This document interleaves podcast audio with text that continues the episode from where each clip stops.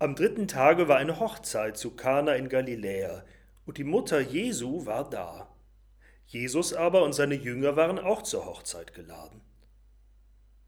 Und als der Wein ausging, spricht die Mutter Jesu zu ihm, Sie haben keinen Wein mehr. Jesus spricht zu ihr, Was habe ich mit dir zu schaffen, Frau?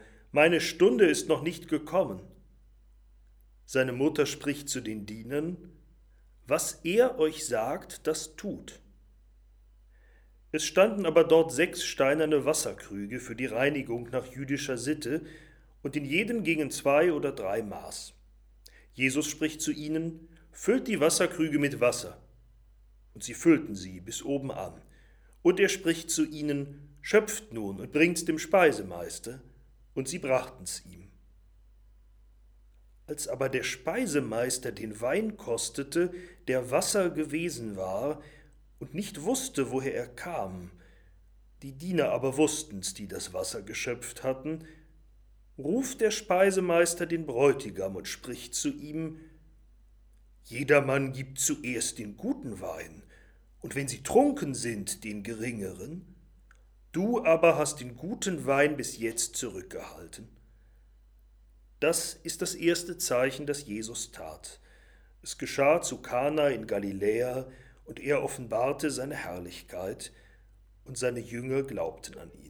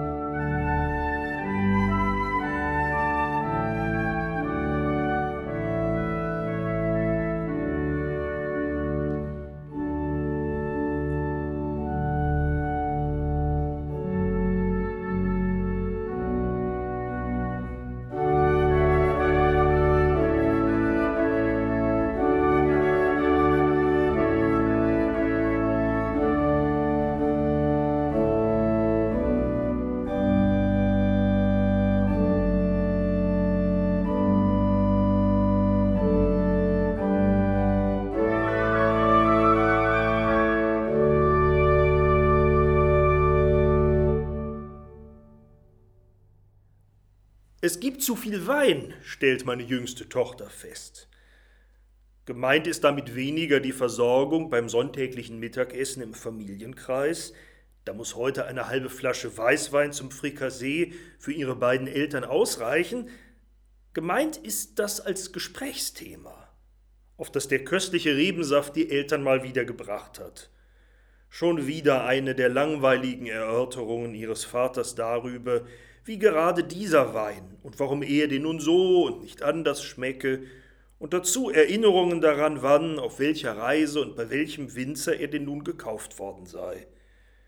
Für meine Kinder sind diese Erinnerungen so wenig spannend, wie es vermutlich die Besuche beim Winzer auch schon waren.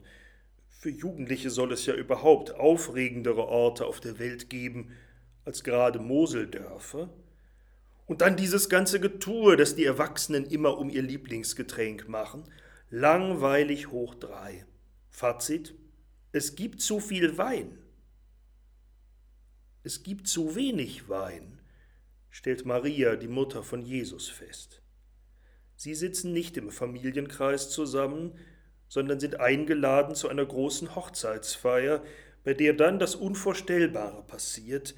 Der Wein ist alle unvorstellbar, weil der Wein, auch wenn meine Tochter das vielleicht noch nicht nachvollziehen kann, der Inbegriff der Freude ist, die diese im Leben einmaligen Stunden doch eigentlich erfüllen soll. und weil es zugleich für den Gastgeber dieser Hochzeitsfeier, den Bräutigam, einen ungeheuren Gesichtsverlust darstellt, dass er nun auf dem Höhepunkt seiner Feier vor seinen Gästen mit leeren Krügen dasteht. Welch eine Schmach! Und darum ist es nun auch nicht, wie manche leicht naserümpfend bemerkt haben, ein eigentlich unnötiges Luxuswunder, dass Jesus hier eingreift und als sein erstes Wunder 600 Liter Wasser in Wein verwandelt.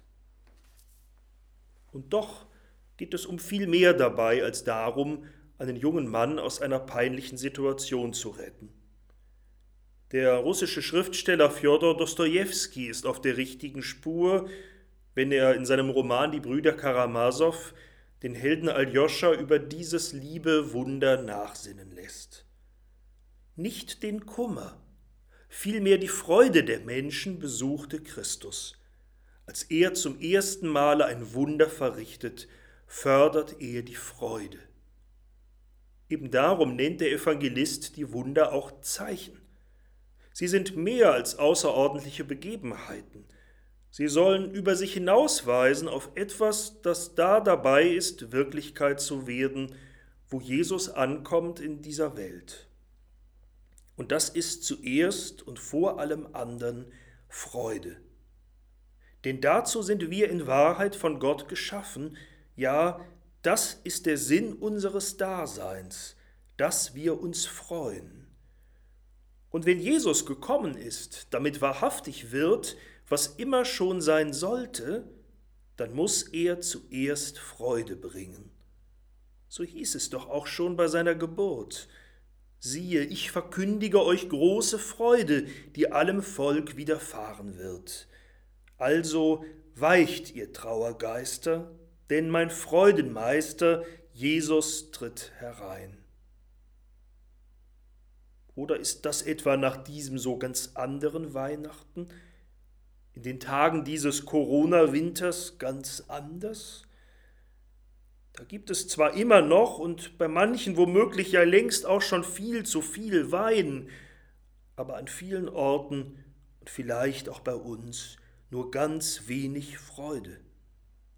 Und wie sollte das auch anders sein, angesichts so vieler alter und neuer Sorgen, ungelöster Probleme, banger Fragen im Blick auf dieses neue Jahr? Da kommt doch alles andere eher auf als Freude.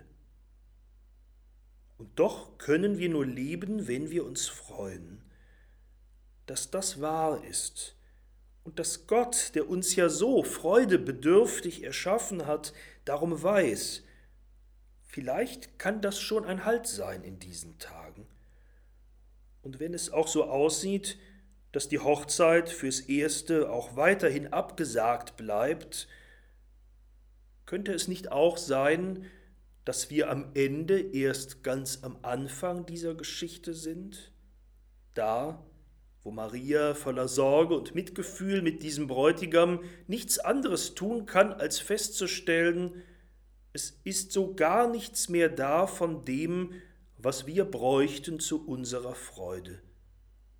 Und wo die erste Reaktion Jesu ja dann merkwürdigerweise nicht ist, danke Mutter für den Tipp, mal sehen, was ich da machen kann, sondern eben der Satz, der für Maria in ihrer Geschichte mit diesem ihrem Kind zu den bittersten Erfahrungen gehört haben wird. Weib, was habe ich mit dir zu schaffen? Ob sich's anließ, als wollt er nicht, lass dich es nicht erschrecken, denn wo er ist am besten mit, da will er's nicht entdecken, heißt es in einer Liedstrophe, die leider nicht mehr im Gesangbuch steht. Was da in zugegeben altertümlichem Deutsch ausgedrückt wird, bleibt aber dennoch wahr. Gott scheint manchmal das Gegenteil von dem zu tun, was er verheißt. Der Freudenmeister verstellt sich, und das ist bitter. Aber so bitter es auch ist, Maria bleibt doch dran. Was er euch sagt, das tut, sagt sie den Servicekräften auf dieser Hochzeit, die gerade komplett ins Wasser zu fallen droht. als würde sie ihren Sohn viel besser kennen, als der sich gerade selber präsentiert. Und die Geschichte zeigt es, das tut sie auch. Was er euch sagt, das tut. Daran will ich mich halten in diesen Tagen. Jesus beim Wort nehmen, indem jedenfalls ich schon einmal das tue, was er sagt, selbst wenn er sich damit unter Umständen noch Zeit lässt. Und was hat er gesagt? Bittet, so wird euch gegeben, klopfet an, so wird euch aufgetan. Ja, ich will beten, mit Maria und mit allen, die von ihm noch etwas erwarten, will ich beten, auch für all die, die nur noch mit dem Schlimmsten rechnen.